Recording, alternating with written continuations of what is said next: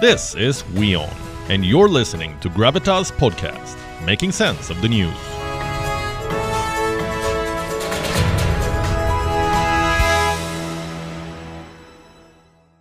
And we're staying with India. Your work calendar could also be changing significantly next year.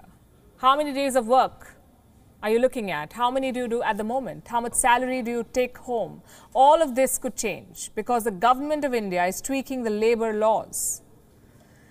First, let me explain the logistics. In India, labor is a concurrent subject, which means both the central and state governments can legislate on it.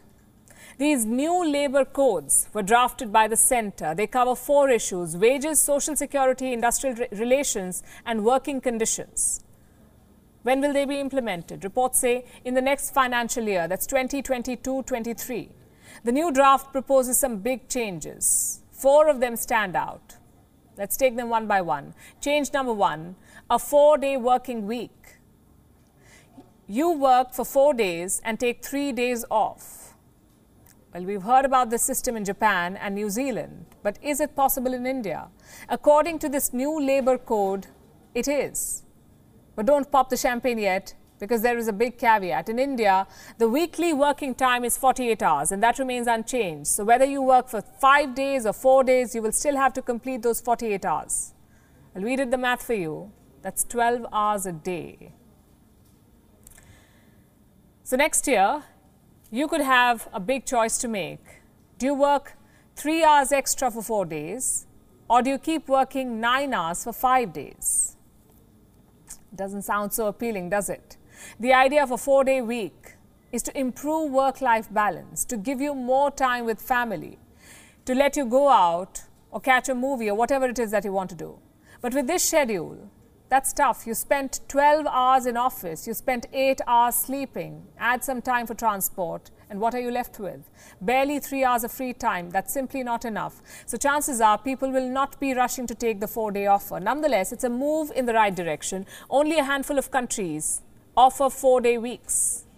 And even fewer countries offer it with 9 hours. Here's a list of countries that have trialed it. Iceland, Ireland, Scotland, Japan, New Zealand, and the UAE. So the thought process is right, but the outcome perhaps needs refinement. Change number two will affect your pay. Your take home salary could be coming down. I know it's a dampener, but let me explain how this works. The new labor codes say your basic salary must be at least 50% of your total pay. So if your total income is 1 lakh, your basic pay must be at least 50,000. Right now, less than 50,000 is the norm. How does that affect your salary? More basic pay equals more contribution to the Provident Fund or PF, and more PF equals less take home salary. Just to be clear, your company will also be contributing more to the Provident Fund. So, in the long run, it may help, but less take home pay. Change number three some benefits for gig workers. There are reports of a new minimum wage plus social security nets for informal workers. Change number four a boost for ease of doing business. Firms with 300 employees can implement closures or layoffs without getting government permission. Right now, that limit is 100 employees. This move will incentivize entrepreneurs to begin new businesses. Now, you may have differing opinions on these new rules. You may like some of them, you may find some of it dispiriting, but here's the one thing we can say for sure come next year, your work culture will be changing drastically.